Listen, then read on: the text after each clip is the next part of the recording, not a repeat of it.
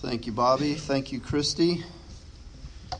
So, you may be wondering why is the bulletin insert so thick this morning and we only read two small sections? Well, we have an option in um, the calendar to call this Palm Sunday or Passion Sunday. Now, because we have a Good Friday service, uh, we celebrate Palm Sunday, and then we also celebrate the Passion of the Christ on Good Friday. So that's the reason why we have a Good Friday service. So you won't hear so much about the Passion of Christ. What you will hear about is what led up to it this morning. This is Palm Sunday, and so we're going to talk about Jesus' triumphal entry into Jerusalem. And I want to use uh, the account from Matthew, not the one from Luke that, that Bobby read. Um, the one from Matthew is a little bit different. It starts uh, Matthew 21, verse 1. It says, When they had come near Jerusalem and had reached Bethphage at the Mount of Olives, Jesus sent two disciples, saying to them, Go into the village ahead of you, and immediately you will find a donkey tied and a colt with her. Untie them and bring them to me. If anyone says anything to you, just say this The Lord needs them, and he will send them immediately. This took place to fulfill what had been spoken through the prophet Zechariah, saying, Tell the daughter of Zion, Look, your king is coming to you, humble and mounted on a donkey, and on a colt, the foal of a donkey. The disciples went and did as Jesus had directed them. They brought the donkey and the colt, and they put their cloaks on them, and he sat on them. A very large crowd spread their cloaks on the road, and others cut branches from the trees and spread them on the road. The crowds that went ahead of him and that followed were shouting, Hosanna to the Son of David! Blessed is the one who comes in the name of the Lord. Hosanna in the highest heaven. When he entered Jerusalem, the whole city was in turmoil, asking, Who is this? The crowds were saying, This is the prophet Jesus from Nazareth in Galilee. At the sight of Jesus coming over the top of the Mount of Olives from Bethphage, the people in Jerusalem began to stir. You can imagine as from mouth to mouth, from mouth to ear, you could see that this swelling excitement was happening in Jerusalem. Could this be the prophet, the king, prophesied by the prophet Zechariah when he said, Rejoice greatly, O daughter Zion. Shout aloud, O daughter Jerusalem. Lo, your king comes to you. Triumphant and victorious is he, humble and riding on a donkey, on a colt the foal of a donkey. He will cut off the chariot from Ephraim, and the war horse from Jerusalem, and the battle bow shall be cut off, and he shall command peace to the nations. His dominion shall be from sea to sea, and from the river to the ends of the earth. So you can imagine the excitement of this people that's under the iron fist of Rome. And they're asking each other, could this be the king who will lead us out of Roman rule? And so, as Jesus entered this, the city in this prophetic fashion, the people cried out, Hosanna to the Son of David. Because the Son of David, in the lineage of David, that was where the Messiah would come from. Blessed is the one who comes in the name of the Lord. Hosanna in the highest heaven. See, this was God ordained, and the people recognized it.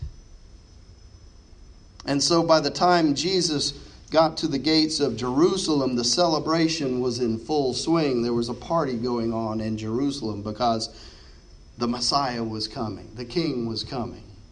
People put their cloaks and their palm branches down in the path of the processing King Jesus, the deliverer of Jerusalem, the rescuer of Israel. It was this magnificent, triumphal entry into the capital city of the Jewish nation. And plodding along behind the donkeys, behind Jesus, are the disciples you can imagine that they must have been internally struggling a little bit with this spectacle. As they followed along behind the donkeys, yes, they were celebrating, they were joyous, but inside them there were these nagging words.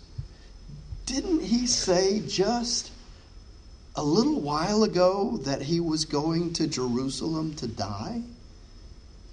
Didn't we hear that from his mouth? Didn't he say something about being handed over to the authorities and then being executed? And wasn't there also something about rising from the dead in three days? What was that about? I mean, clearly these people want him to be their king. What could possibly go wrong?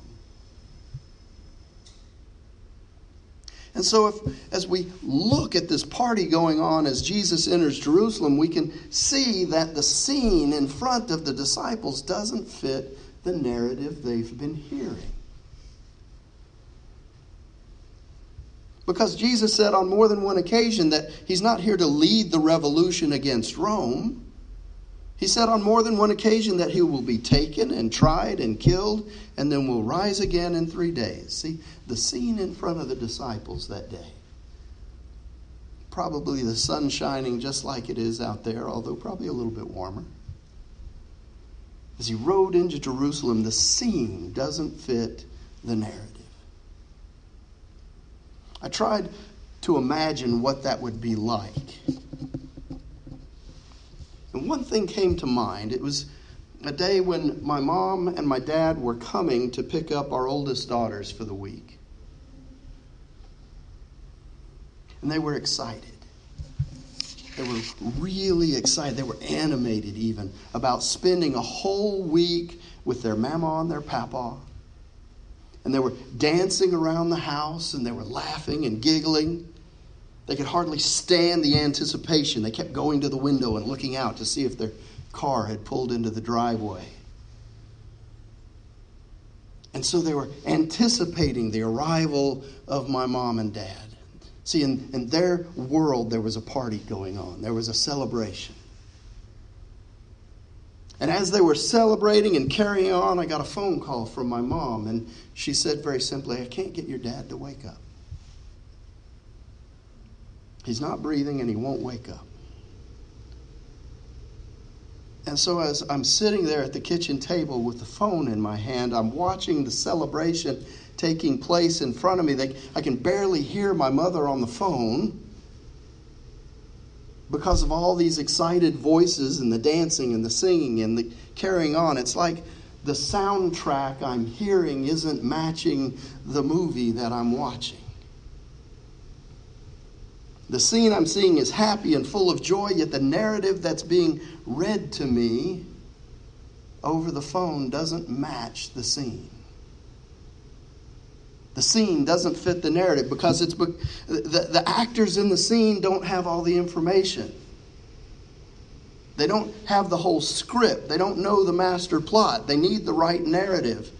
And had my girls known that their papa had just passed, then their scene would have changed dramatically. And so, like that, the people of Jerusalem, had they known what kind of king Jesus really was, their scene would have changed also. See, to my, to my girls, their papa was probably the greatest man on earth just like in that moment when Jesus rode in on the donkey, the way the prophet Zechariah had prophesied. In that moment, Jesus was the greatest man on earth to the people of Jerusalem. But see, their narrative didn't fit the scene. They didn't realize that Jesus was not an earthly king.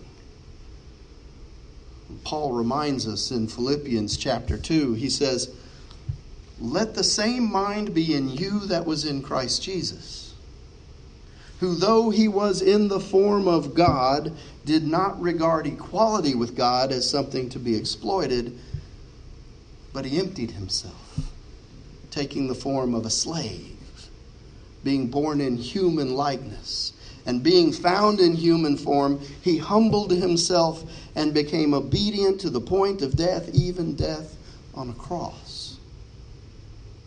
And so, therefore, God also highly exalted him and gave him the name that is above every name, so that at the name of Jesus every knee should bend in heaven and on earth and under the earth, and every tongue should confess that Jesus Christ is Lord to the glory of God the Father. See, he's not an earthly king. And so, Palm Sunday is a great reminder to us that sometimes the plans of the Father, the Father's narrative, well, they don't fit the scene immediately in front of us. They're beyond our immediate understanding. And because we get caught up in our own scenes, which we play out based on our own narrative, our own wants and needs and desires, we sometimes are surprised, even disappointed, when the reality of the true narrative, God's narrative, comes to light.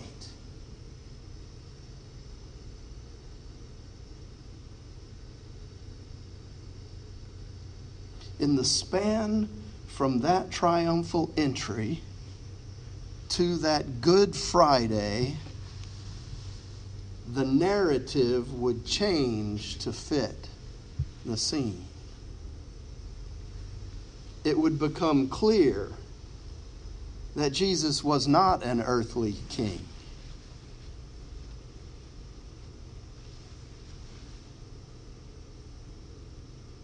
But the true narrative God's narrative is always higher than ours. Because God exalted the name of Jesus above all other names. Not because Jesus did Jesus' will, but because he did the will of the Father.